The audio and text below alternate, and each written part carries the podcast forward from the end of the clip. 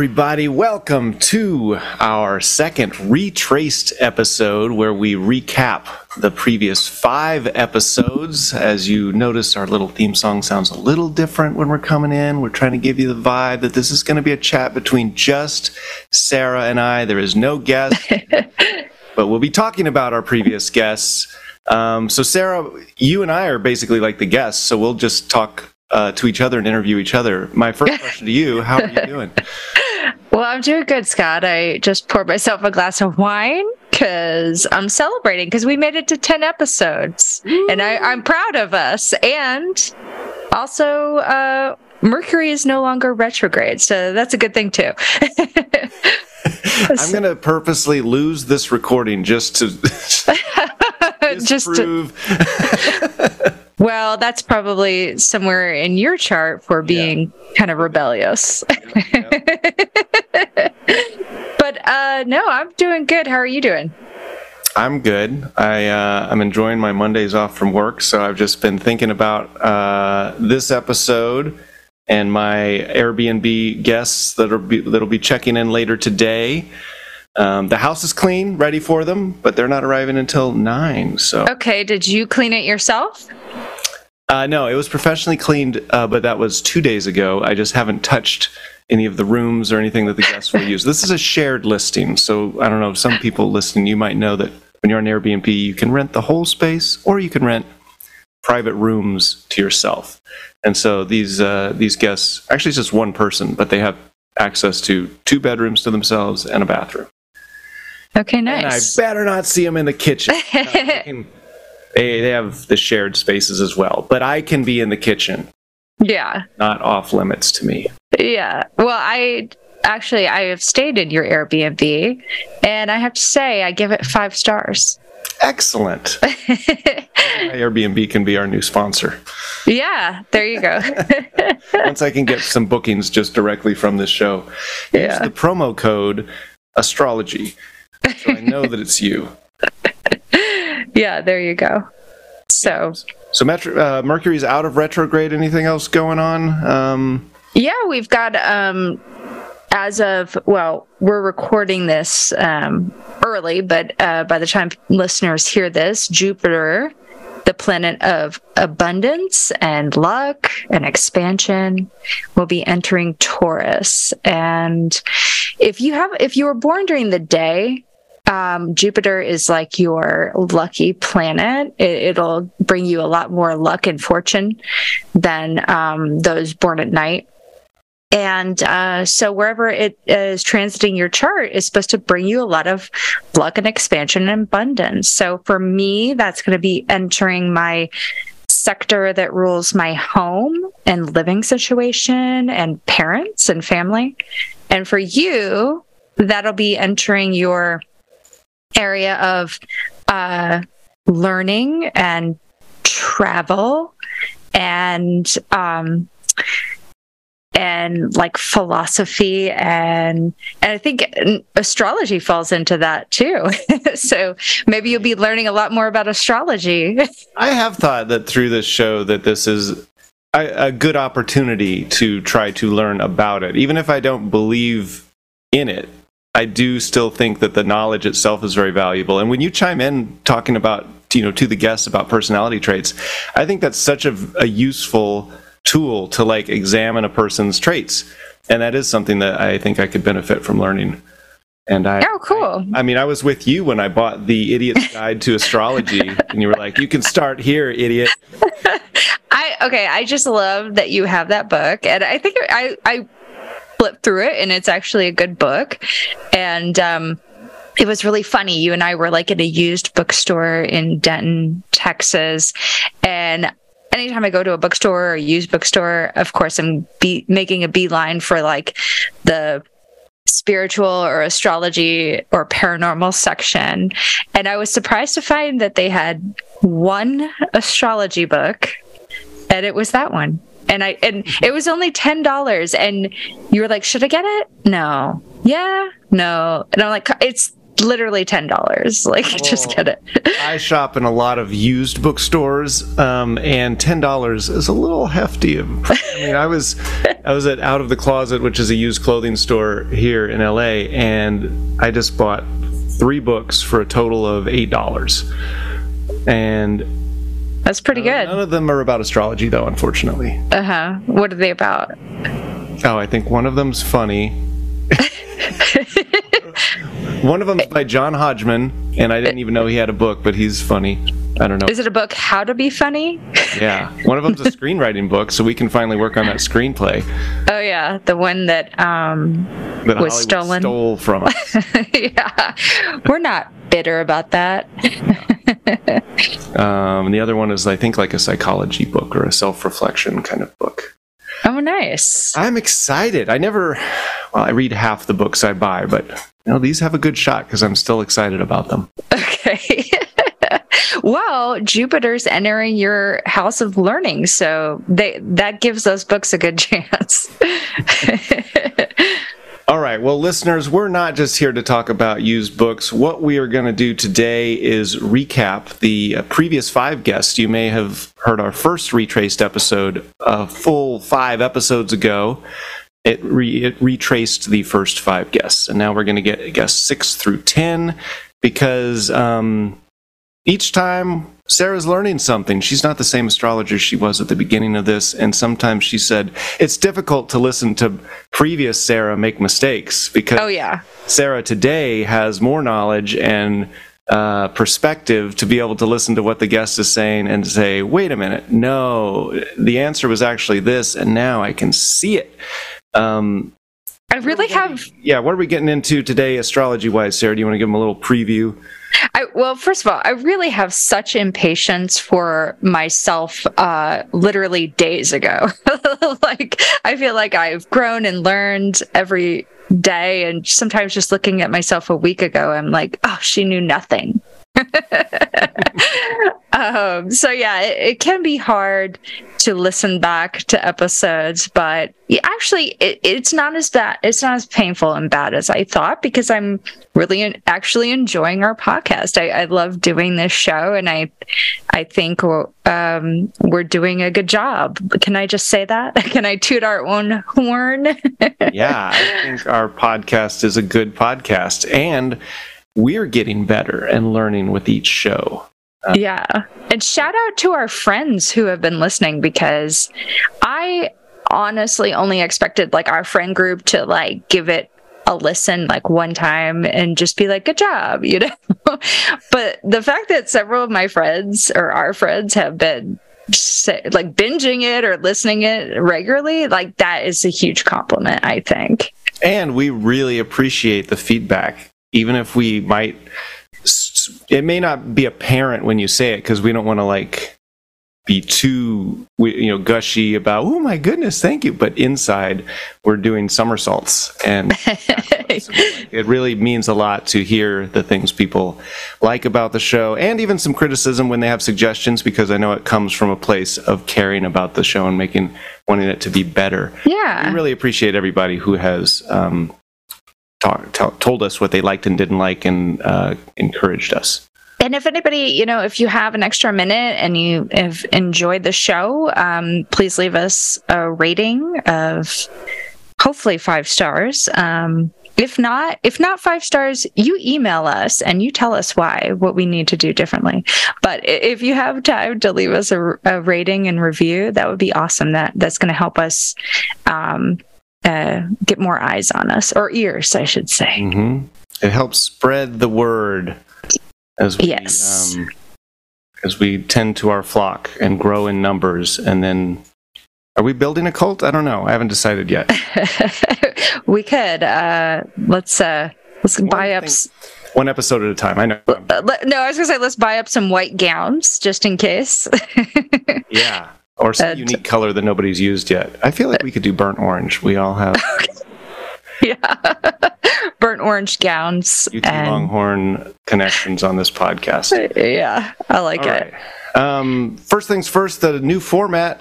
Speaking of growing, I'm asking more questions now. We've started doing a section about keywords, which I think is really helping Sarah identify without putting words into the guest's mouth. It's allowing them to give. Yeah. We're doing a guest survey And yeah, we're doing a lot of different things. Um, you know, and, and we've thank you for everyone for being patient with us as we've tried, like we've had to adjust over the last 10 episodes to tweak this to get it just right for you guys um, and for ourselves. And I, for one, love that Scott, you know, I wanted you to be more involved or have a bigger role in some way. Um, and so I love that you're asking the questions because you're quite good at interviewing. So I, I like that. And it, and it frees me up. I've said this, it frees me up to be able to look at the charts. I, I noticed that sometimes someone will share something very vulnerable b- about themselves. And I always feel bad in hindsight because I give no reaction. And it's because I'm processing that information and I'm like, oh, let me see where if that's in the chart, you know. uh, but I I want to also be more present because you know if we we've had some guests share some pretty like astounding tidbits like our um not, tidbit that's not a, the right word but pretty astounding and vulnerable and private things about their life um you know horrible things that they've seen and experiences they've went through. So, um, yeah, I just want to try and be more present for that and not always just like my nose buried in the charts. But mm-hmm. or your nose can be buried in the chart, and then I'll be present for it, and you okay. be back there trying to just determine which chart it is, not distracted by emotional uh, information that we're getting from the guests who's sharing.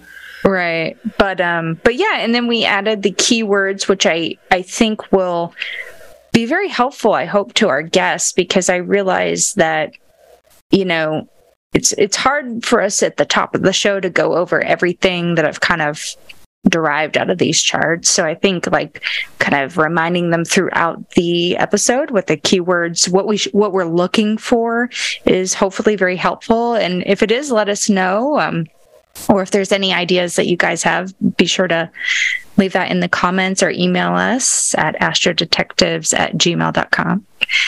And, um, and then uh, we've been doing a guest survey too. We just started that, I think, the last like episode nine and 10. And I have to say, Scott, that has been so helpful. Um, that guest survey. It's just 10 quick questions, multiple choice, uh, things about like what kind of clothes do you like to wear? What's your energy level? Um, how would you respond in this, you know, work scenario? Uh, what kind of gifts do you like to give? And it those it's very revealing. And a lot of times I feel like I can peg them right away from just that survey. So um and if you want to take a look at that, we're now including that with um, what we call the case files that we're posting on our website, astrodetectivespod.com. And so for each episode, you can download the case file, which will include both charts and you'll get the guest survey. And then you'll also get uh, my analysis um, that I use. So it's, it's fun if you're an astrologer and want to play along or astrology curious.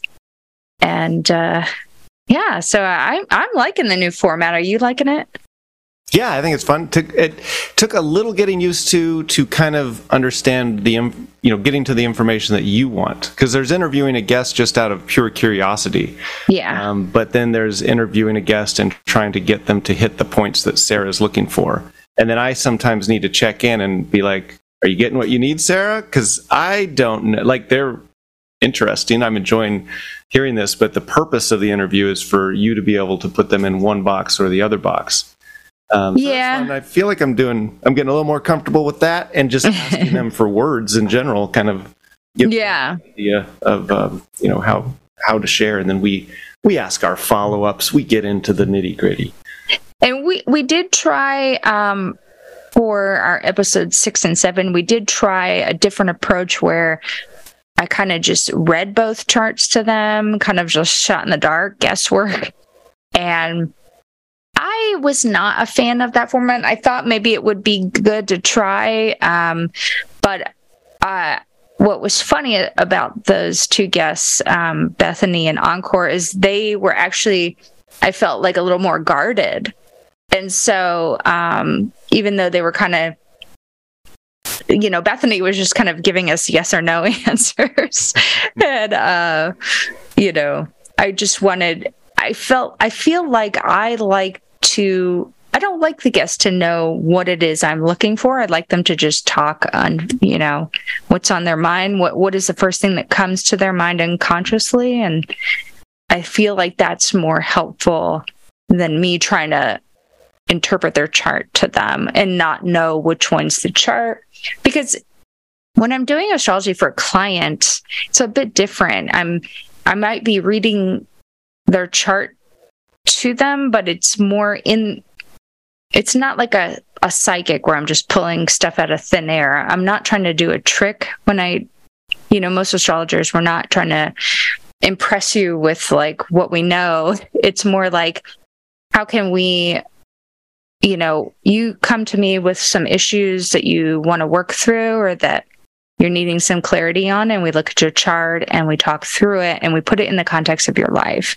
So when, you know, you're just, kind of trying to pull it out of someone their life and you're trying to guess which one their chart is it's a little bit more strange and and different to do it that way and you never know you just never know how these energies are going to show up in someone so this has been like i've said so educational for me um you know you can you can read from textbooks, but actually like doing it and uh, talking to people is what makes the difference.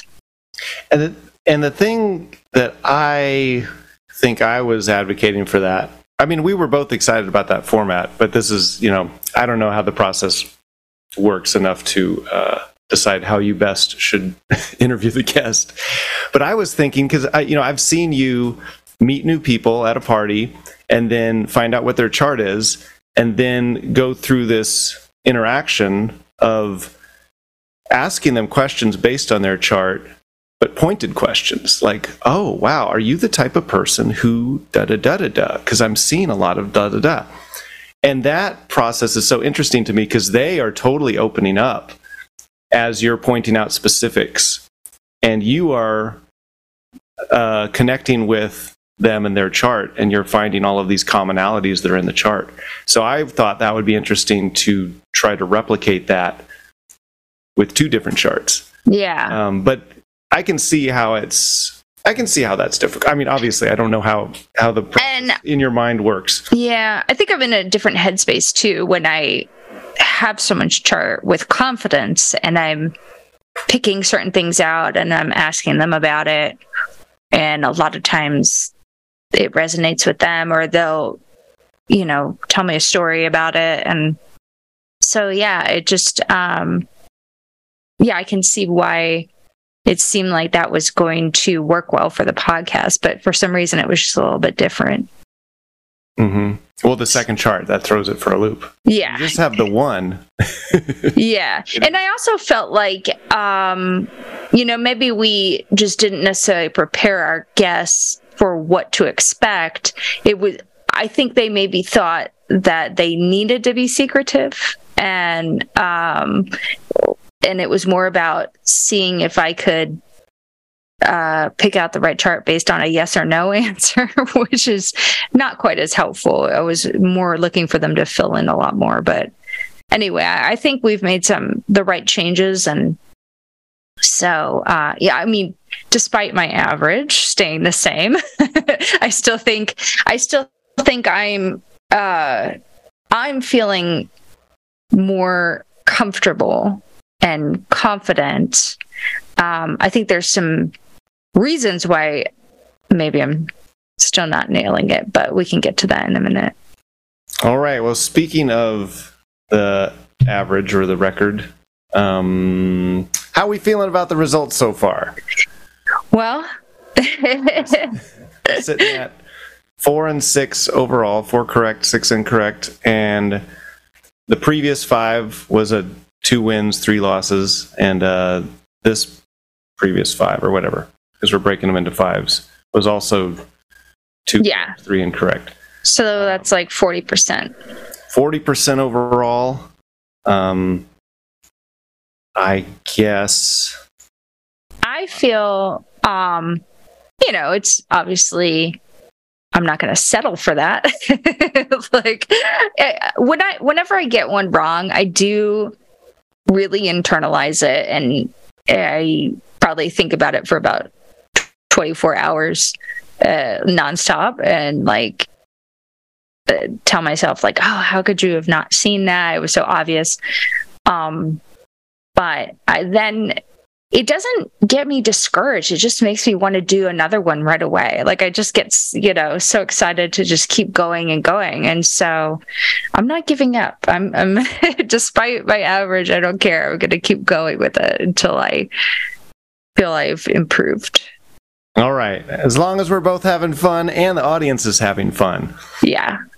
Then yeah. we will continue onward. Our next 10. Uh, but for now, let's. Uh, oh, well, do we want to rate our. Um, where we are in a 0 to 10? I feel like you're going to be a 10 the whole way through. Astrology is real 100% all the way through the show. So I guess maybe I, that shouldn't be a question. Yeah, maybe that's more of a question for you. Uh, has anything changed since we started in your mind?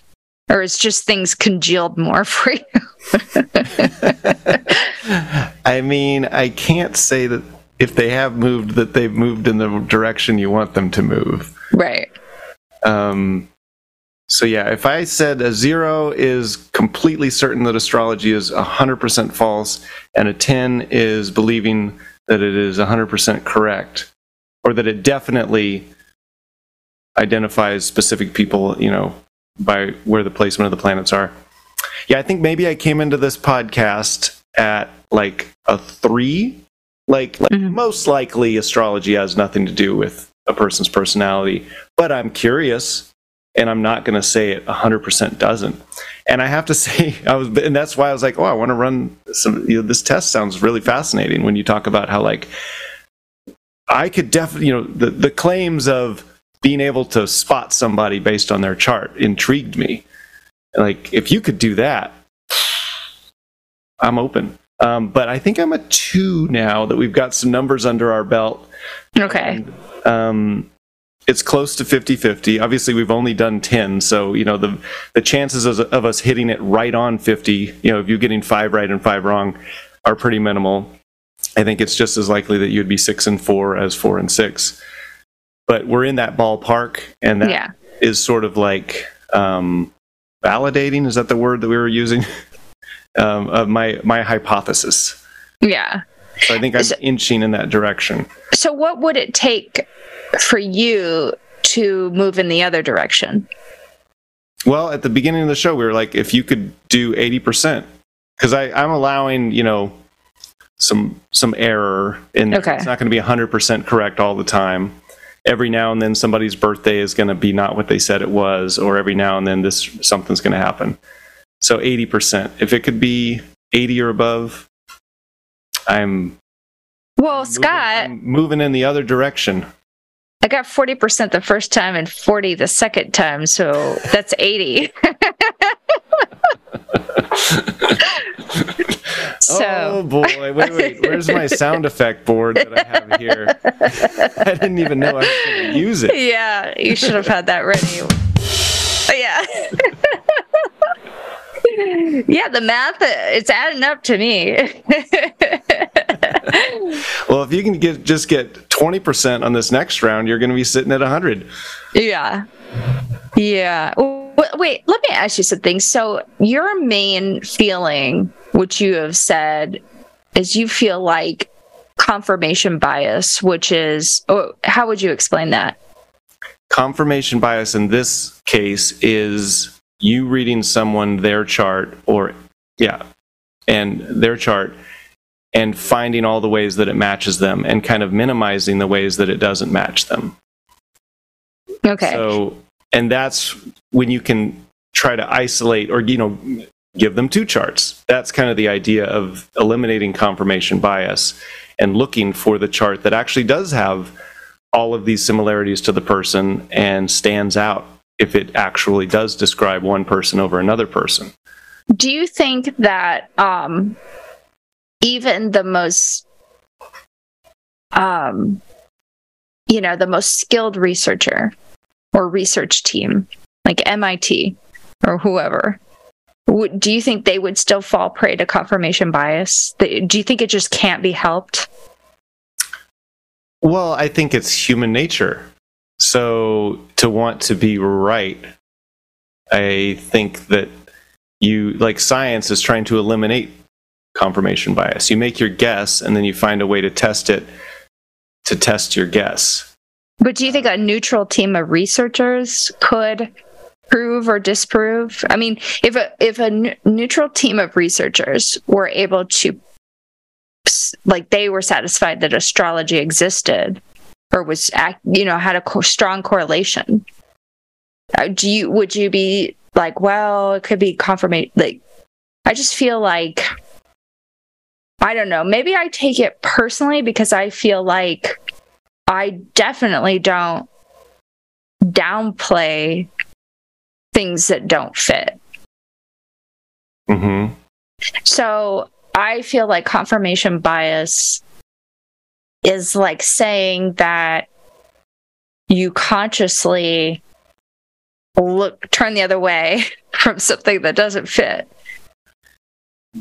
I think you fo- I think it's just human nature that we all do it that we focus on what does fit and we ignore what doesn't fit. It's like when you fall in love and the person at the beginning you're just focused on everything that's right and how it's a wonderful match and then they call that the honeymoon phase. And then at a certain point you really know each other like flaws and you know a real person to real person and you actually take them in without just seeing what you want to see. And that's where the relationship i think either lasts or doesn't last. This is this episode is going to double as a relationship podcast. But i you know you at the beginning you see what you want to see and that's what i think the chart and a like a, a person in their chart that you're reading it to them i think that's what stands out are the similarities. And the differences are like well I'm not sure what this is talking about. It's not coming across right now, but I'm sure it's pointing to something. Let's move on to this other thing that like matches and let's really examine how deeply this matches. Well, maybe the rise of AI could possibly prove that there's a correlation well, between astrology. Did, what did ChatGPT say when you asked it about it? Well, it was programmed by humans. so the human's response was astrology isn't real, but I doubt that they have actually run a test. I think they just put their own bias in there. but it would be interesting to see, you know, because then that would, I think. Yeah, I mean, I'm all for testing it. That's eliminating, you're trying to eliminate the bias. Because just talking to somebody with their chart and then saying, wow, it really seems like it matches up, I, I don't think that that is it's fun, but I don't think it's scientifically sound. And it's well, it's not proving it to me. Mm-hmm. Yeah. Okay. Let's jump in. All right, let's do it. So, episode six was Bethany. Bethany.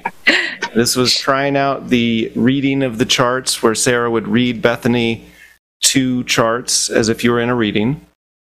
And the idea being, you know, as we were talking about confirmation bias, that you would go through one and it just wouldn't be lining up. It would just be something would be off, and then doing the other one, and it's and like as as it would when you're sitting down with somebody that you're meeting every other time that you've done it, when you know that this is their real chart, expecting it to pop off the page and just be like, oh, these are just lining up.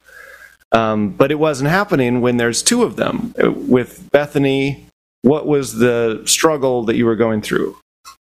Well, the struggle I was going through with Bethany, and this happened a couple of times this uh, set of episodes. Um, there's these mirroring aspects. Uh, I don't know what else to call it, but occasionally, not occasionally, sometimes I will, you'll give me two charts and they won't be super different. They'll be they might look at first glance different, but there's so many different layers to astrology. Uh, and so, you know, first of all, Bethany, uh, both of her charts, I believe, um, well, one of the charts was a Scorpio rising, and the other chart was um, had Pluto in the first house, and Pluto rules Scorpio. So those are similar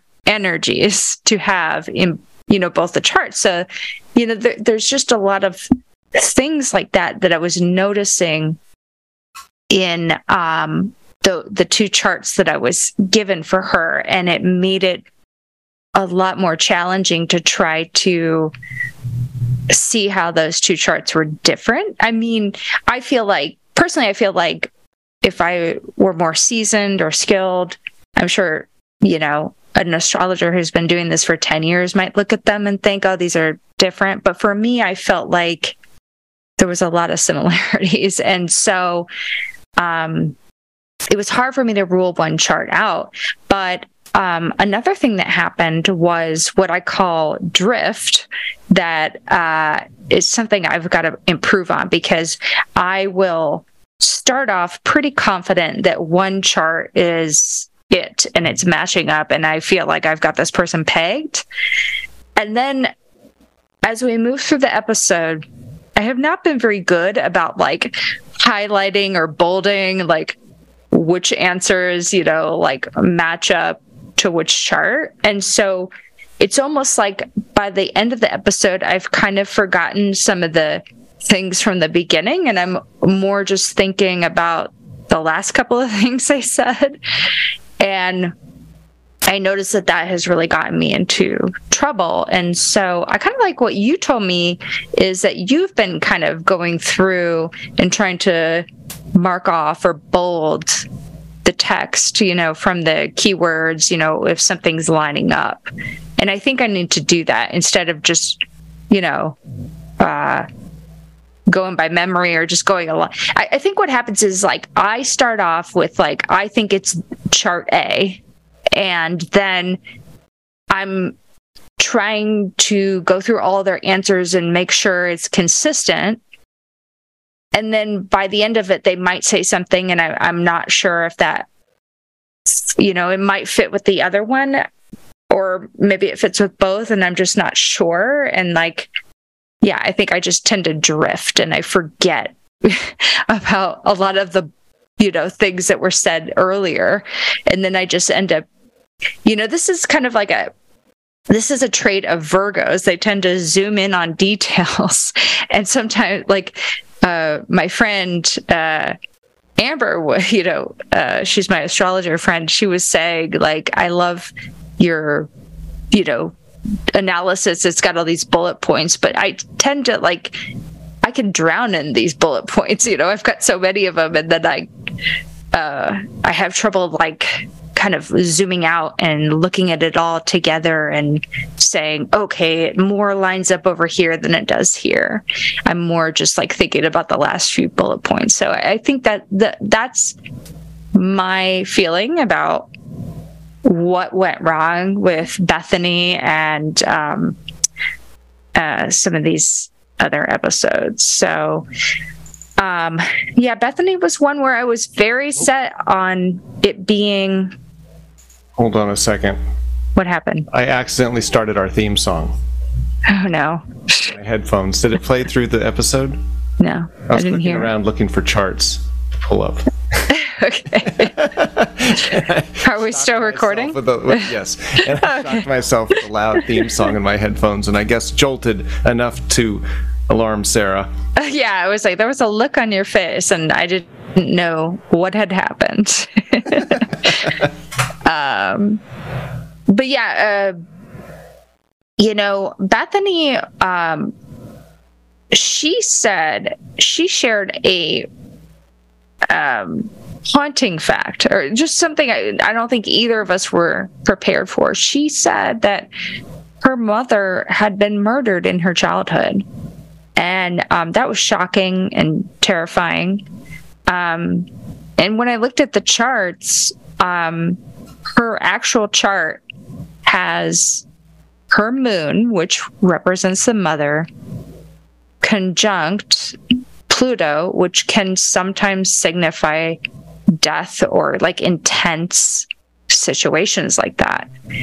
And so you know, not everyone who has Pluto conjunct Moon means that their mother died horribly, um, but it's definitely in the realm of possibility when those two planets come together, especially in your first house, which the first house describes your childhood and it describes you in the chart. So that was a real intense situation, and it was right there in her chart. The other chart just had Scorpio rising um, with Pluto um, in the 12th house, which is also another way you can fit that scenario. But uh, the the Pluto conjunct Moon in the first house is way more fitting of that situation um, than the other chart. And but that was something she shared early on, and by the end of the episode, there were some things that she was saying that made me think maybe oh maybe she's she is this Virgo and not the Pisces. Um, but I think maybe I just didn't totally understand Pisces that well, and that was definitely educational for me. But yeah, um, so it was close enough. what I'm hearing is the two were close enough that it was difficult to distinguish well, between the two. When I say they were close enough, I'm saying this as someone who has limited knowledge. You know, like I think if I were a seasoned professional, I wouldn't be saying close enough because I would have a better understanding of the chart and how it works. I have a limited understanding. So for me, it felt close enough. Um, it just means that I didn't maybe understand all the aspects or how these things would play out or how they were affecting each other. Um, but that's on me, not astrology. and um, from my perspective, it's the opposite. It's not your fault. Yes. You know astrology well, very well, especially compared to a complete novice like myself. Um, and astrology itself, I think, is purposely very difficult because you need a lot of different answers in the mix if you're going to always have to find a way to explain the right answer. Like you were saying, also- there's, two, there's two different ways that you could point at that traumatic uh, event happening in her childhood. And regardless of which chart it was, you could use the alignment of the planets in each chart to point at that event. I, I'm not confident that the chart that wasn't hers could really that that is as I, like I said, I'm more just kind of guessing that, like, okay, maybe that's, but not really, you know. But in the moment, I was like, okay, maybe, but it wasn't as straightforward as it was in her chart. Um, like this is a language, you know, like it's it's like learning Spanish. Like why isn't learning a, a language easier and straightforward? It it takes a lot of years and mastery to understand the nuances. Yeah, and but if you took two courses of Spanish and I took zero and we went to Mexico, you would understand more conversations and words than I did. Yeah, but that doesn't mean that I could understand like a full soap opera. Oh, like no. I You wouldn't be understanding everything, but you would be understanding more than the person who didn't do that. Yeah, and I, I definitely think you, I agree. I understand more than you do, but but, I, but, for me, I'm a 50-50. If I was just picking charts, I'd be 50-50. And so that's every time that you're like, well, I'm not expert enough to use the astrology to pick the charts reliably.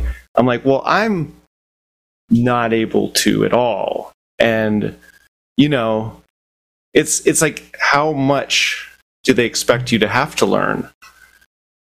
Well, it's not what they expect. It just is. Stars. How much do these stars expect you to? it's not like the stars are demanding that we understand them.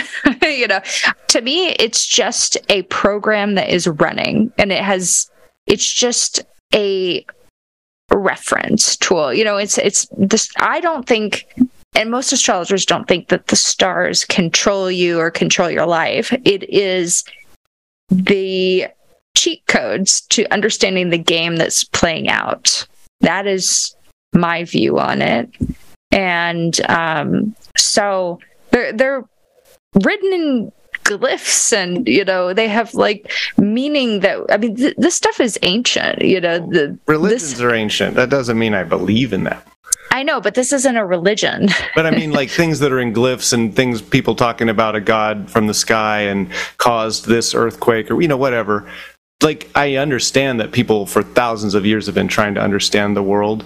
Um, but I think since then, we've done a lot of thinking and researching, and it, it's something we still wonder about. But I, I don't think religion is philosophical though it, it's like a matter of belief and opinion whereas astrology you could approach astrology and have no belief in it and you could just track to see if it correlated and continued to match up to the events in your life. But you'd have to have an understanding of it. And and if it continued to precisely match up everything that's pretty incredible. And we have thousands of years of this stuff being tracked and matching up not just to individual charts but like the collective you know like it's just And if But- we had a sample group of that, then we would be able to run that test where it's like things are matching up in this timeline, but I bet they would match up just fine in another timeline with a whole bunch of other events happening. Because you're looking at what is well you could make how much would you bet Well, that's what that would be a very difficult experiment to run. Like, yeah. uh, let's we have to what we have to do is create a new reality a new history and um, then look at these charts and see how they've uh, tracked against what happened in that timeline. Totally different events and i'll bet we could make it fit. Well, I think you could make it fit in a very sloppy way, but I don't think astrology is actually very neat and precise and uh astound I mean just a lot of astrologers say the more you study it, the more it makes sense and you're amazed by how accurate it is. Um, but if you don't have an awareness of it, you just have no idea about the accuracy. You just have to I mean, even when I was like a year into it, I was not understanding a lot of things and I was still kind of like, is this really true? You know, but now I'm at a point where I honestly track it and it's just crazy how the news stories line up, you know, um, with the transits, the big transits, you know. I mean, and there's a lot of not every transit is going to be major, but we know what the major ones are, and something always major happens on that day, you know. I Um, would say something major happens on just about every day when you're it doesn't. No, it doesn't. major It do- but but that would imply that that's like uh, unat- like yeah maybe something major happens every day but everything that happens has different meanings or different you're saying that all events are equal and carry the same energy and they don't like I'm not saying all events are equal, but I'm saying if you're looking for an event to point to and say that's important, that's major. no but it's not All, you can all find a lot of different ways to put that event into a context. Um, and I know we have to move on to the next chart. at some point. Well let's do that all right, so Bethany, that was a fun one. it was a very interesting one but I, I i did not get that one right Yeah. Um, next we had Ankur. We were we were 0 and 1 on, on at that point, and so this was our second and last attempt to use the format of yeah delivering the reading. And once you kind of explained where you were coming from, where when you're doing the reading, you're only getting yeses and nos from the guests. Um, I can see how that'd be less inter- interesting as a podcast episode too. So that's how you get me on board is explain kind of how the audience might not want to listen to a guest say, yeah, yeah, yeah no. i think it's I mean, I definitely I thought they were both revealing in their own in their own ways, um, but it, it did lead for lead to longer interviews because it takes longer to get sure answers out when you're having to read the chart to them and then elicit some information back. So for con for time purposes, especially, I think we changed it after Ankur. Yeah, I think so too. And you know, um, with Ankur, it was it's interesting because he had a lot of the, he had two major aspects in similar with Jenny. Jenny was back um, episode uh, I think four uh, or five, and Jenny and Ankur are both Cancer risings with the moon in Pisces. And why that's so significant is when you're Cancer rising, your chart ruler is the moon. And so it, it makes your moon sign even more important. Um, but so I was kind of, when I saw that Cancer rising Pisces chart, I was expecting someone to show up more like Jenny. and Jenny and Ankur, I don't think could be more different. And I think, you know, she was actually a Cancer sun and he was a Capricorn moon or Capricorn sun, which are two are opposite on the spectrum from each other. But it can I think he, I felt like he was actually so somebody who has a Pisces moon and a Cancer rising, it means that they have actually a lot of sensitivity and emotion. But that Cancer rising tends to guard that. And they don't just show that to anyone, especially to people on a podcast, you know? And so I was having a really hard time reading him and I was not, and he even told me, you know, I asked him, Are you an empath? Because that's a trait of a cancer rising. And he said, Yes. and I didn't believe him because I wasn't getting that from him, but he actually agreed with he actually agreed more, I think, with the cancer rising chart, but I just was not feeling that I was seeing it. Mm-hmm. And mm-hmm. you know, so um I thought that was really interesting. I, I it just shows you know, we had another guest which we'll get to in a minute that um I feel like they were trying to sometimes the guests do try to give me hints or intentionally or unintentionally and it's like i don't even hear it or i refuse to listen to it which is good for integrity but of the experiment well that's one of my main concerns when we get guests who are really into astrology because yeah. they know their keywords and so yeah. whether they're trying to give something away or not they identify their personality with their chart and the words associated with their chart and so i'm kind of like I hope they don't say the keywords that Sarah's going to think, you know? Um, yeah. We'll get into that with the next one, I think. But, um, but yeah, you know, actually, one other funny thing about Ankur's uh, chart is I had listened to a lecture right before this uh, episode. And the lecture was talking about this technique called sect, where you look at um, whether the person is a day or night chart, and it informs something about their uh, their life and um, something important. And I looked at Ankur's chart, and he he was born exactly at sunset, like on the dot. And I was so annoyed. I was like, no, I can't use this because I have no idea which way the coin is following. you know? So, um, and I think that's happened one other time. Uh, I forget which other guest, but it was either one of our next three guests. They were also born or I don't know if it was them or the the dummy chart, but like it was. I got another like one that was either born exactly at sunrise or exactly at sunset, and I was like, oh my gosh. And like, for obvious reasons, if I do generate a random chart that does have a date that falls on a like on a on the line, like I have to keep it. I have to keep yeah. using it because then anytime you see one falling on the line, you're going to know it's the real chart. That's true. That's true.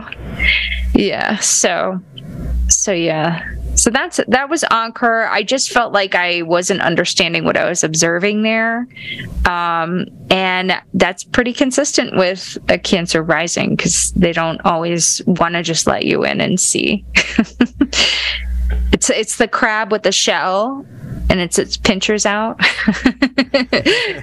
i'm not not just gonna let you in so so that one that was the the record at that point was the low point of Sarah's Yeah, that was like four wrong in a row, and I, I Yeah, that was two and five, I think.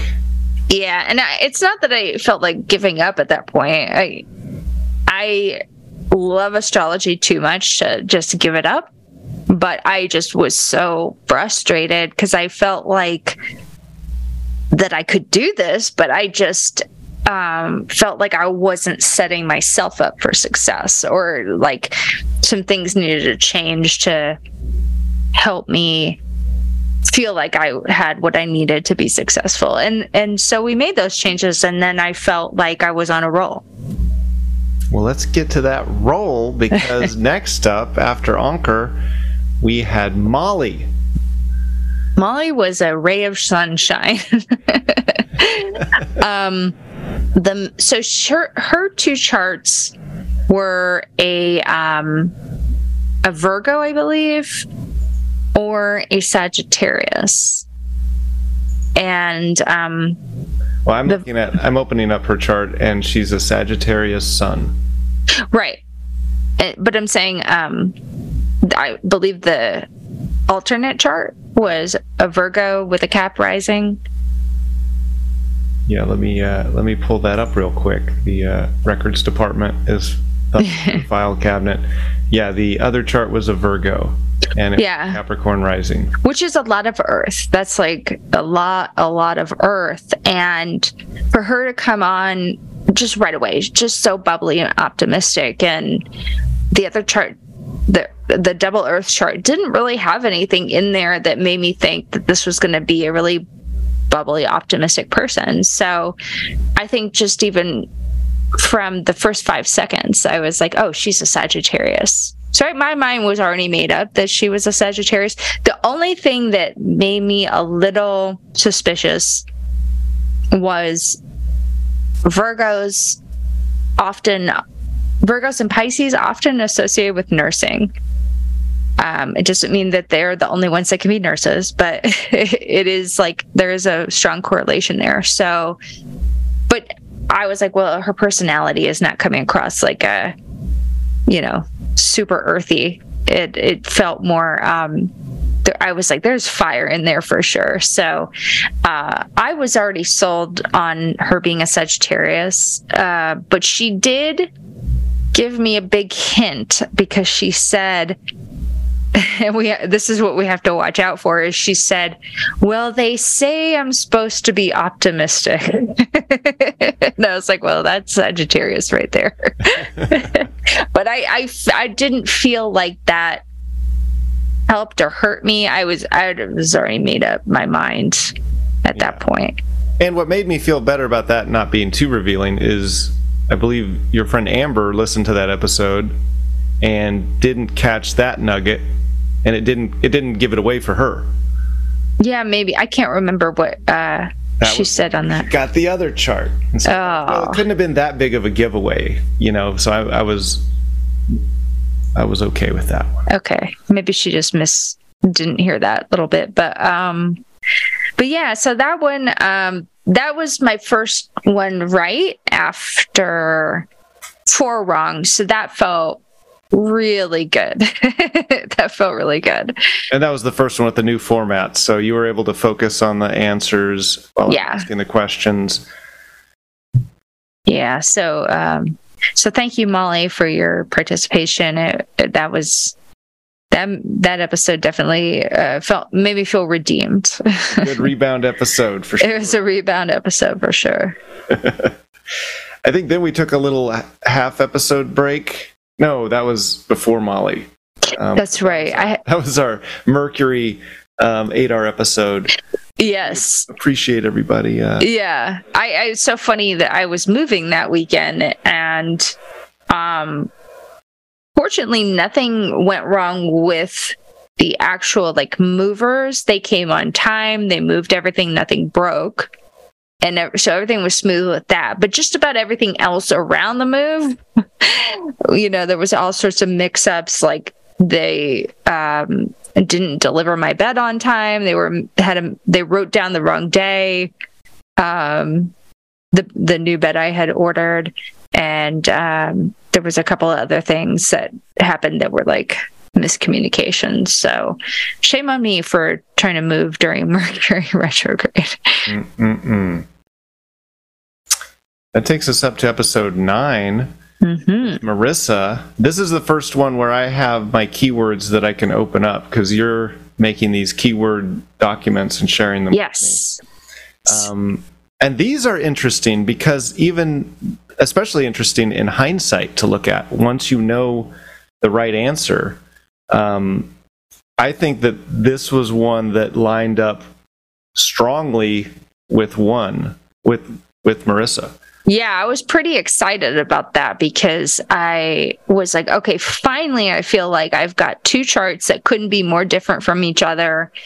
And it, it helped me to kind of let, let my guard, not let my guard down, but just feel a little bit more easier going into it and uh, a little more confident going into it. And, um, so uh, yeah, I was really pleased with that one lining up so well. And uh and what was your how did you feel about that? Like did you feel like well it wasn't like as specific as the john episode but you're gonna have sometimes episodes where the person lines up. I'm interested and i should ask this more often but how confident you are sometimes when it's not the right answer and i feel like there's been an episode or two where you were pretty confident and it wasn't that one but I think those were in the first. Yeah, that was more in the beginning. Um, well, yeah, like definitely episode one, I was super confident because I just thought, um, like this should be easy, you know. And I was like, oh, I have like met Carl. I feel like I should know.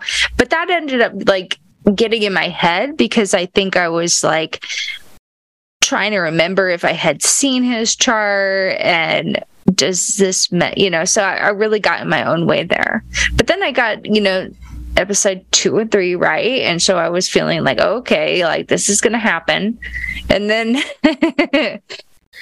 i thought you were feeling pretty confident with marie michelle and jenny. I don't remember but Marie michelle i know i was not confident because if you remember like she's the one that you gave me charts that were like two days apart. And they were all in the same house and they were all a lot of the same signs. And i was like uh, i mean i was really having a hard time with that one. But the two people the characters that you had you know drawn up sounded different and yeah but i so. chalk that up to like me not totally understanding what to expect out of this you know and um but i I mean, I tried my best to try to come up with two characters, but I was immediately disheartened when I opened the charts because I was like, okay, these are very similar to each other. um, a lot of the same energies at play, and so I was I was worried about that one. I really was worried. Um, listening to it, I remember, and our friend Lane made the same comment that, oh, this sounds like it's lining up with this person exact because one of them was like i'm artistic i'm very career driven um, i'm i don't have time to like mess around with some sometimes other people's problems i'm driven to do my creative expression and she's talking about her filmmaking. Anyway right. rehashing the one through five. You guys can but I, but i'm saying like i didn't fully understand her actual chart. Like when i wrote up a description for it i wasn't fully understanding the astrology of it. Like I, I, and I even was just like kind of guessing at it, you know. So that was a very educational. I will say with Jenny, I think Jenny is the one episode five where I think I felt blindsided and did not. But there was still some mirroring going on because one was a Scorpio and the other had some yeah you know you you might have one sign in one house and then in the other chart you've got the planet. And i i don't know astrology well enough to know what the chances are of mirroring are to happen in a chart but i assume it's relatively frequent that you're going to have something mirroring something else because it's popped up a couple times, and you know I've only given you ten real charts and ten fake charts, and if two or three of them had mirroring in them, or you know whatever, then this is something that probably is thirty percent, twenty five percent likely to happen.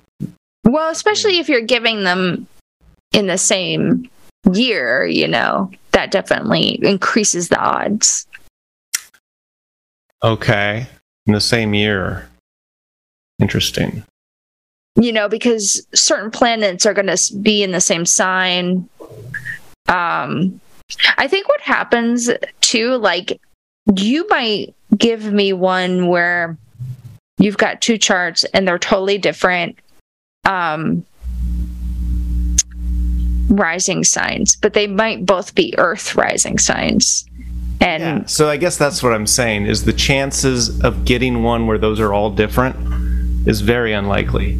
well, you know, like with our last episode, Laura, you know, for ex- I I don't know.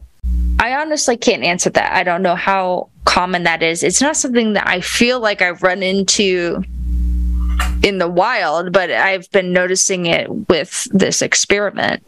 But Wild, are you? Um, you're not looking at two charts though for like the same person. no, I'm So not. you're but never gonna come and but I'm like cycling through I'm looking at all sorts of charts all the time, but um but yeah, I'm not yeah, I guess that's why maybe it's looking more to mirror. You need the other half, the other chart to mirror off of.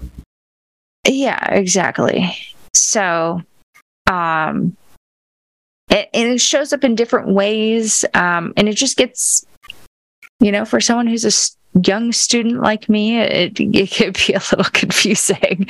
I don't think, again, I, I don't think this would be as challenging to someone who's got a lot more experience. If anyone out there has a lot more experience and wants to weigh in, Please, guest astrologer, we are. I would love that. Yeah, that would be exciting to um, team up and I would love that. astro detective for a day.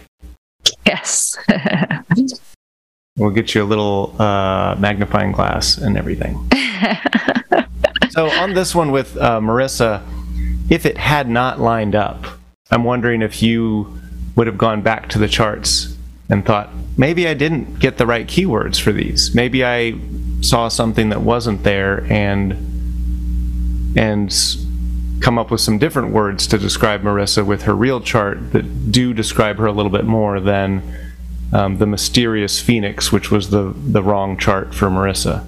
yeah, I have no idea. But Yeah. I mean, she, I, that was another one where I was extremely confident because they were so different. And as soon as she came on, she was so warm and so open. And the other chart was someone who would not be open. And so I was just like, okay, well, I feel like I know what it is. And and her being the confident diplomat. Confident for sure. Something that i that she said that i i mean just looking at it in retrospect um she said she speaks her mind and sometimes it rubs people the wrong way if they can't take it you know? And i don't associate that with like being a diplomat necessarily who kind of soothes the conversations and kind of makes people understand each other's viewpoints and is sort of a liaison between the groups as opposed to you know marissa maybe saying well this is how it is um, i'm not afraid to just say it I think you can be a person who both says it like it is, but also, you know, it, it, it just depends on your intention. If you're someone who has good intention, but you're not afraid to speak your mind and speak your truth, and even if it rubs someone the wrong way, you could still have a diplomatic side where you're, you know, um, care about people and um, connecting with them and um you know coming uh, it it just i feel like you can be both things and it, i think it's something sh- that we should all strive for honestly i think there's a way to be authentic but also diplomatic to a degree but not in a way that's going to compromise your authenticity i think sometimes people either go too far one way or the other. And I think she's mastered the balance of it. Well, I think there's something we can learn from all of these. These are all character profiles with um, good and bad traits in them, or you know, things to that should all be managed and balanced. You know, Sure. when you have extroverted at the top, you can be too extroverted, you can be too introverted. You know, True. be too charming or too mysterious. It's all about finding a balance of all of these different traits. hmm Um, but yeah, this was one where it did seem to line up, and there, of course, there were some here and there that didn't match up. Um, I am curious, like, if this is her chart, and using this one as an example because it was so close that even I was saying, well, this profile sounds much more like Marissa than the other one. If this is her chart, and the stars are all describing her in detail, like all of her different personality traits and skill set and even history of like her parents and all you know that it would be off on some things like none of them are even one that's as close to her to our guest as this one was there are still some things that are off This is where we fundamentally disagree because I say the astrology's not off, the astrologer's off. Like I I'm I can't impress enough, impress upon you enough like how little I like I know a lot, but it's just scratching the surface and this is giving me real life experience. So sometimes I'll just see a placement like moon in Libra in the second house. And I don't have time to sit there and look at every aspect going on because every aspect modifies that. You know, it's like if you have a taco and, you know, the the moon in Libra is just the meat on the tortilla. but then like each little thing is modifying it like a topping. And I don't necessarily have the time or skill to like build a full taco with like 10 different toppings and fully understand it if that makes sense so i do my best to try to understand and spot some of the nuances but when something's off like it didn't quite match up i go hmm maybe something is modifying that that i didn't pay attention to. Like for example actually um she said that her mother you know i i think with moon and libra i was like oh her mother's probably very charming and diplomatic and like you know has an aesthetic eye. And i think in the other chart it was a capricorn moon and capricorn is associated with hard work and discipline.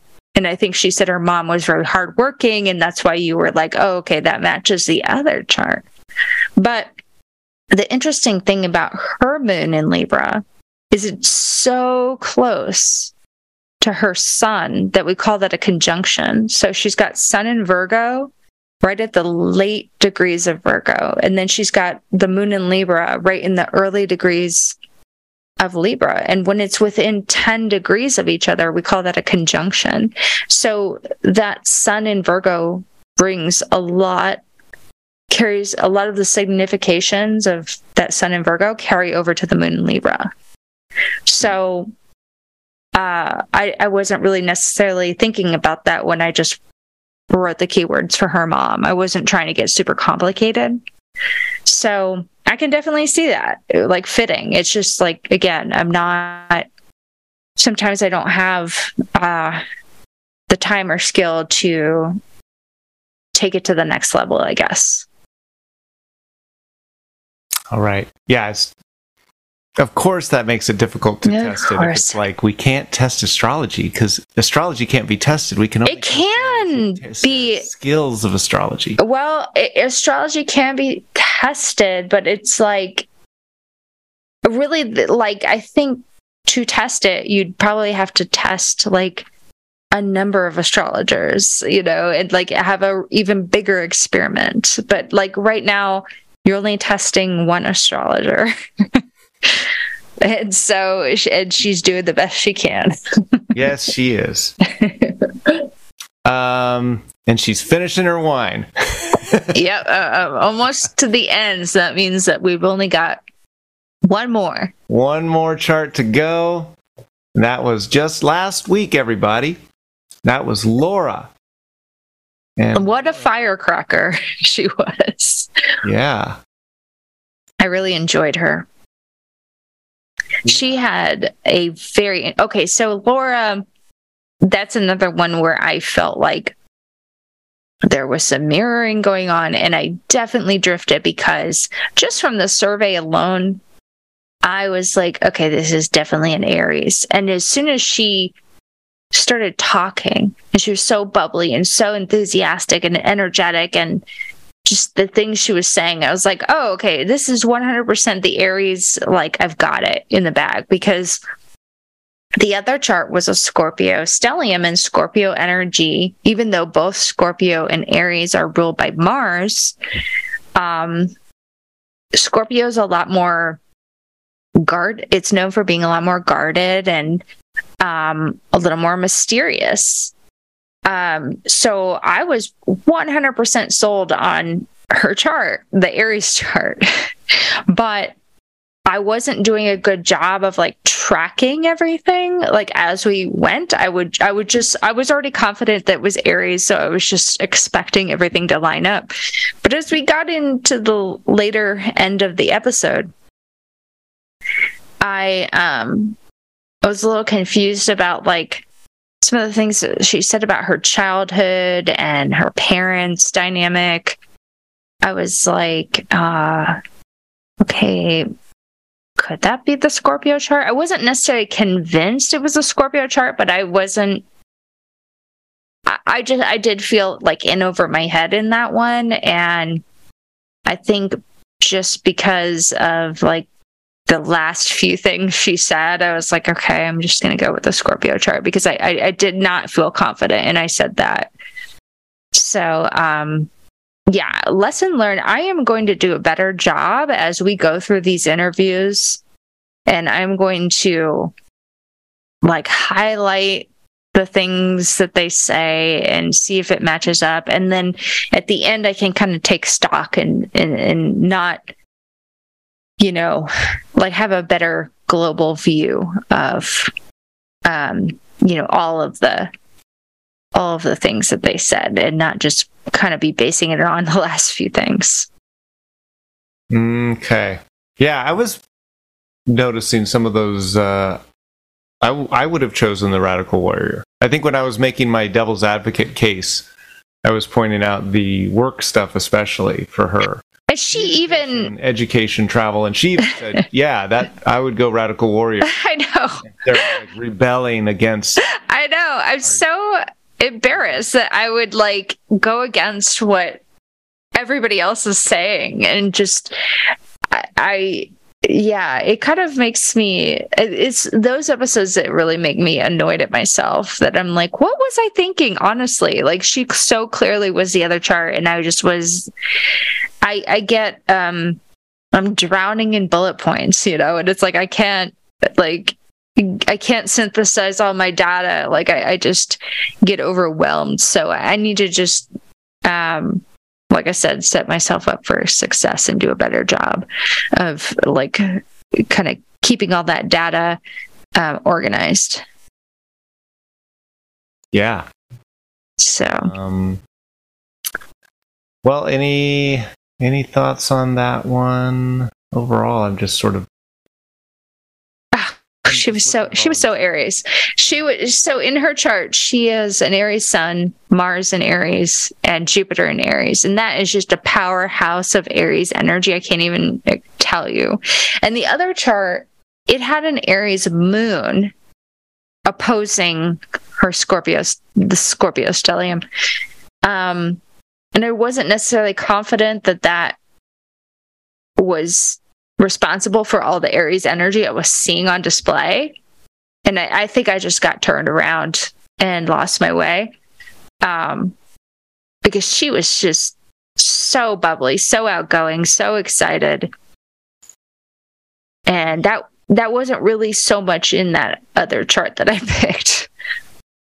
Well, can you explain kind of where this similarity is with you know you have an Aries sun, and then you know some of these other planets they're gonna stay the same within a couple years.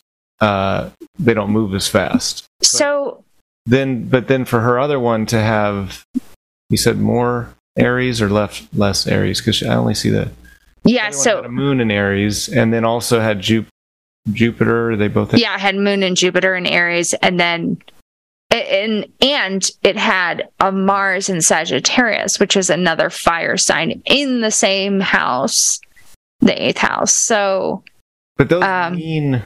I know that you're. You say they're they're difficult to differentiate, but they mean different things, right? They're different signs. there's they do mean different things, but there's overlap. There's a lot of similarity between the fire signs or you know signs in the same element, and so um, it doesn't. There are differences, but when you're just quickly interviewing someone and you're just trying to get a sense and you sense some fiery energy, it's hard to know is that Mars or is that Sagittarius? You know, is that Leo? Um, and so, um, yeah, it was like they both had significant Aries and fire energy, and that that was one thing that was throwing me a little bit.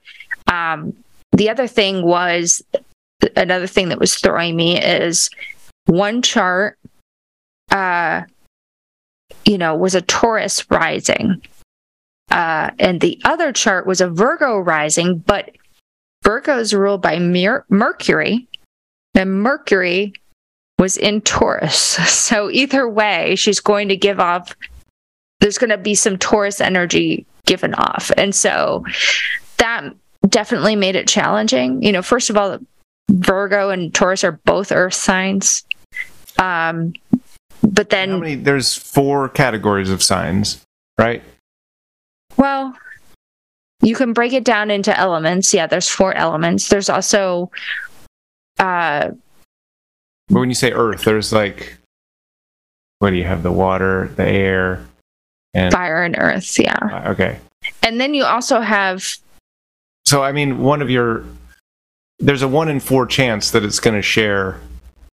It's going to be in in the same family as the other one for each category. well, it's pretty, I thought it was unique that one chart is a Virgo, or one chart's a Taurus rising, and the other chart is a Virgo rising with its ruler in Taurus. Like that right off the bat was like, oh no.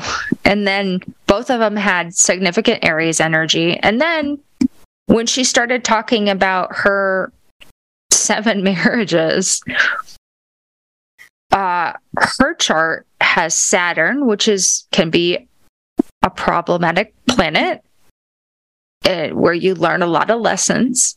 That was in the house of marriage. And then in the other chart, didn't have Saturn, but it did have four planets. So either way, in both charts, marriage was a huge theme. So that made it complicated for me at my level to know exactly, you know, but had I honestly like done a better job of like keeping my data organized, I think I would have seen, you know, even she said on her survey, like her love of stand up comedy. Well, that's only present in her chart. She's got Venus and Gemini close to her midheaven. But if there's something that is revealed that is only present in one chart, doesn't that tip you into it being that chart? Or Yes, is it does. case- is it the case that there are things that were only present in the other chart? And No. therefore, you just, you, and that's where the confirmation bias, I guess, comes in. Like looking at it now, you're like, oh, well, I'm going to focus on this stand-up comedy, which is only in this this chart over here. But maybe some of the other answers, and I know some of the stuff we were getting into, like with her family, or I forgot where it was leaning you, leading you So- to answer your question, with the stand up comedy, Venus and Gemini, that was straightforward. I could just, I didn't have to do any deducing to see that. That was straightforward. But with the parents, Well, oh, hold on. Let's stop right there with the stand-up comedy. Then, if it's straightforward, like case closed, one of these we have a straightforward answer. Um, which one is her? She likes stand-up comedy enough to mention it in her answers, and this chart likes stand-up comedy. This chart doesn't have any sign of liking stand-up comedy at all. Um, where and of course to me focusing on that now in hindsight is like picking a detail that explains why this is the right chart. Um, that's what i'm that's when i say drift when i get to the towards the end and i've totally forgotten about that. And the things that i was seeing in the scorpio chart it's not that they perfectly fit i was just kind of like I wasn't confident in what I was looking at. And so I was like trying to understand what she was trying to say. and I was trying to see is that, and like I said, if I had been more confident, I would be more concerned, but I, I really wasn't. I was saying, like, maybe this, the other chart, I was thinking maybe that fits better. I don't, it clearly it doesn't fit better, but I just thought it did in the moment. Because, but I wasn't under, I wasn't comprehending what I was looking at. And I knew that in the moment. I knew I wasn't totally comprehending that. It was a complicated web that I was looking at. What a complicated web we've woven for ourselves. It is. Uh, so many factors and if you are describing it as a language, I do feel like you can arrange whatever the wherever the planets are to write the story that you want to write. Well, if I had just gone on this that's in front of you. Well, I know you feel that way. um, let's see what are our predictions and hopes for the next five episodes before we have another retraced where we reconvene here and just chit chat and shoot the bull. Well, every time I get one wrong, I always say that's the last one I'm going to get wrong. Because I just always feel like, oh, I learned a lot from that and I won't make that mistake again, you know, or like I and I we have made a lot of tweaks that have really helped me a lot. Um so I don't know. What is my prediction for the next five? Um, five out of five. I okay, I'm gonna. I'll be reali- more realistic. I'm gonna say. I'm gonna. I'm gonna. I'm gonna say three out of five. I think that's probably my prediction too. Because you're. Okay, then I'm going to say four out of five. Okay. Because at 40% right now, you actually are. To get back to 50 50, the I think you'll get a few more wins than losses. I think it's. I think it, I'm going to. You're going to see improvement. That's my prediction. Yeah, from 40%, you will definitely improve to 50% overall at some point. You might even. I, am saying in the in the next five episodes, I'm going to improve. That's what I'm thinking. And I agree. but more than you think. yeah. Just just uh, to be different. yeah, three three and two would be a reasonable guess for me. Possibly four and one. Um because then you would average out to let's see, if you're four and six right now, to do math on the fly? You have Scott. You you're sitting in front of a computer. You can open a calculator app. I don't even know what equation to add up. Um, if you're four and six now, to get you back to 50-50, you know, if you went three and two, you would be almost back to 50. If you went four and one, you'd be a little bit over 50-50. There we go. Okay, well, I'm going to shoot for five. Five and zero. Oh. yeah. So I'm, I'm going to shoot for prediction and your hope. Yes. which is normal for me to set myself up for perfection. yeah. My prediction is easy. I like is in I, I think it'll always bend back towards 50%. There'll be streaks, you know, and then overall the average will bring it back to about 50%. As far as hopes, that's a very difficult one to answer. And you even asked me on previous episodes, you know, if if I'm rooting for you to get it wrong. And in some ways, or if I feel validated. And and I think validation is a good word since my guess is that it will be 50-50. And so it does validate my guess. I'm not like it doesn't bring me joy to see you miss one. Okay, well that's nice. um, but I can't. So so if if I'm guessing, like, do I hope that you go five and zero? Oh? Like that's hard. It's well, you, like, do, do I hope that astrology is real? Like, do I want it to be real? Do I put my heart into it and say, oh, I hope that it's five and zero oh, and Sarah's happy and the universe, like we are all like described by the stars and the planets. Um, Would that be disappointing or scary to you? No, I think I think it's it's reassuring if you think there is a system in place that describes anything and everything. Okay. Like I think that's why people I'm going to say create the systems is because they want to make sense of the world around them and have mm-hmm. some order and some way to explain why things are the way they are. So but I don't think I'm hoping for that. I don't know. That's tough. It's a it's a real philosophical thing, isn't it? Do you feel that way? Like, what do you, because you don't feel astrology is real, but why?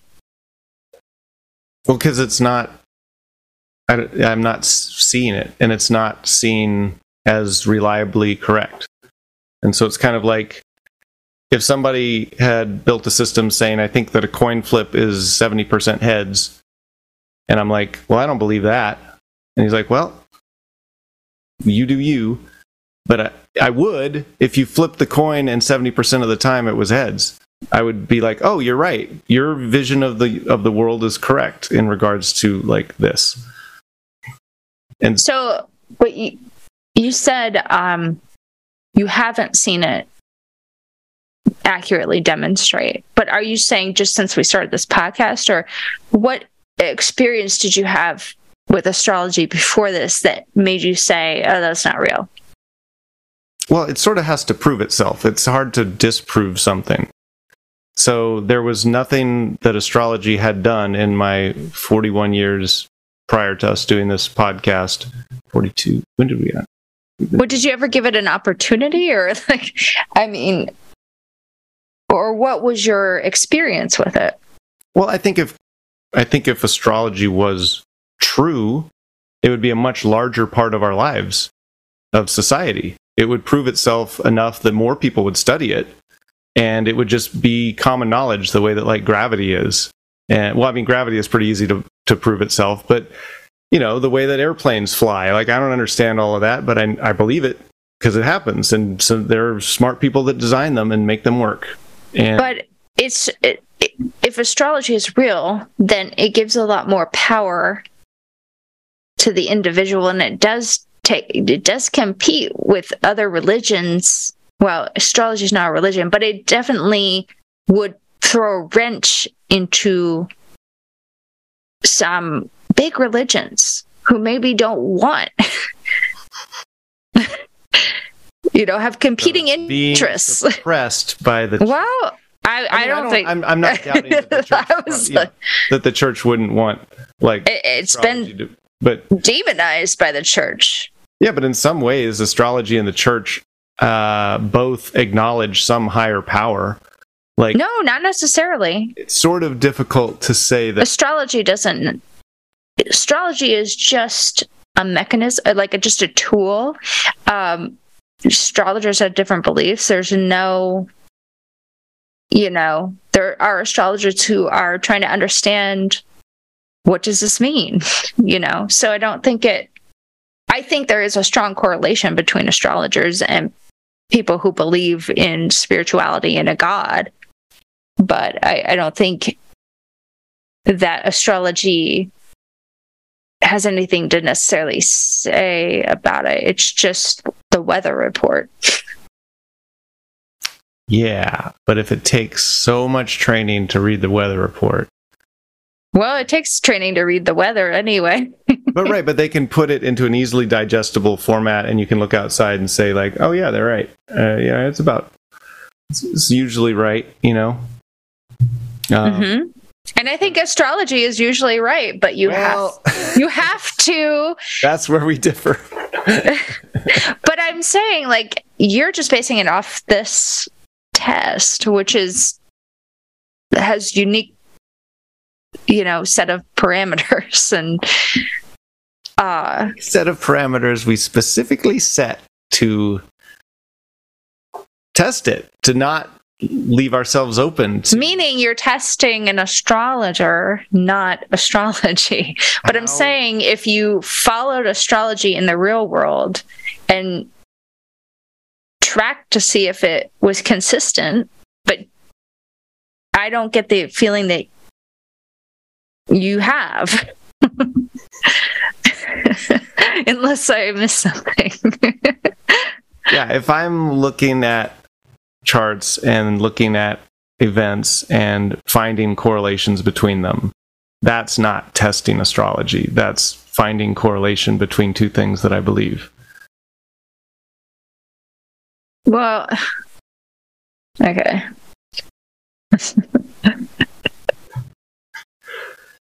I mean, it's interesting, and I, but it's you're not proving it or just you know it's sort of like okay you had me listen to a podcast where they had somebody had even i think edited it down to like the highlights of their predictions of 2020 okay this was the astrology podcast. Okay.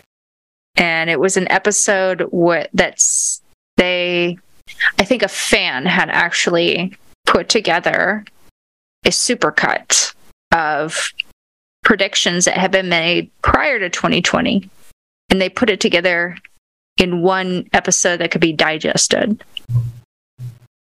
And listening to that, I felt like it's, I mean, I don't, when you say cherry picking, sometimes it sounds like you're trying to deceive. And I don't think they're, you know, it's deceitful.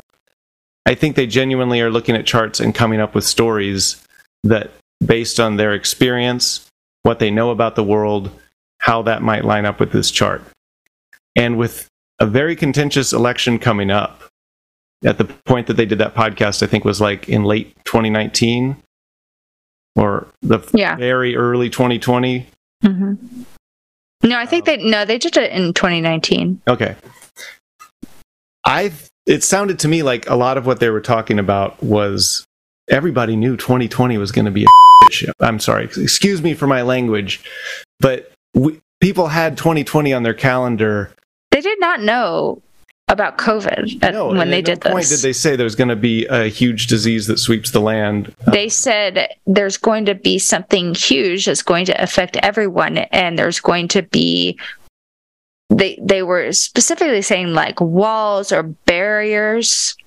I felt like they nailed it. You were bothered that it was a supercut to begin with which I said, well, just go ahead and listen to the whole thing if you want to. I didn't think they were leaving anything out. I think they were con- condensing it uh, because it's not like they made a whole bunch of predictions and only focused on one that came true. It was more like they cut it down so you could you know and i think they actually mentioned it over a course of multiple episodes and so they were trying to gather it together.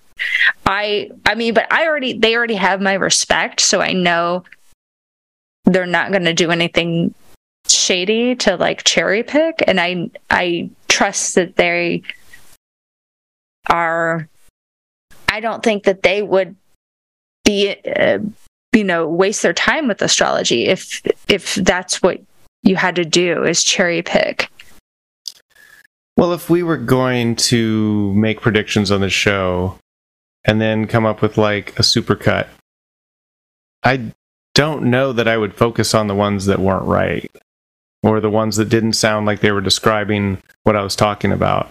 So even if you're describing like all of the craziness of 2020, you might cut it down to focus on like isolation and you know the world will be affected by something Well, first of all, that's pretty incredible that they could predict isolation in 2020. Because what other year has that happened? but when you throw other things out too I don't. But you're saying that you're assuming that they had all of these other points that they must have discarded.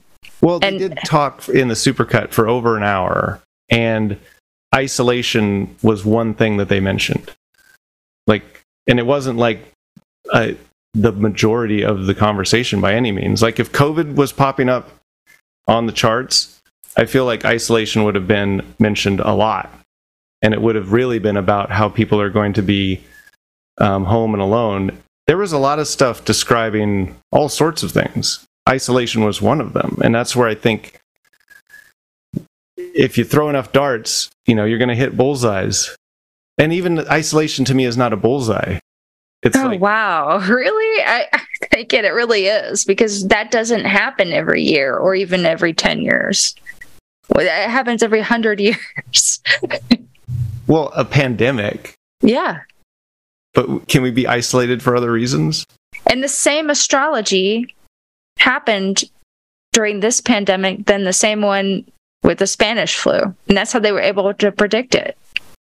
but they You didn't know- say there was going to be a flu they didn't say It doesn't have to be a flu. But I There's mean, a, they were plenty of similarities. it- if looking at the same chart as the Spanish flu, and they said, "Oh, it's the same chart. Let's predict that there's going to be another pandemic in 2020." Then you would have my attention.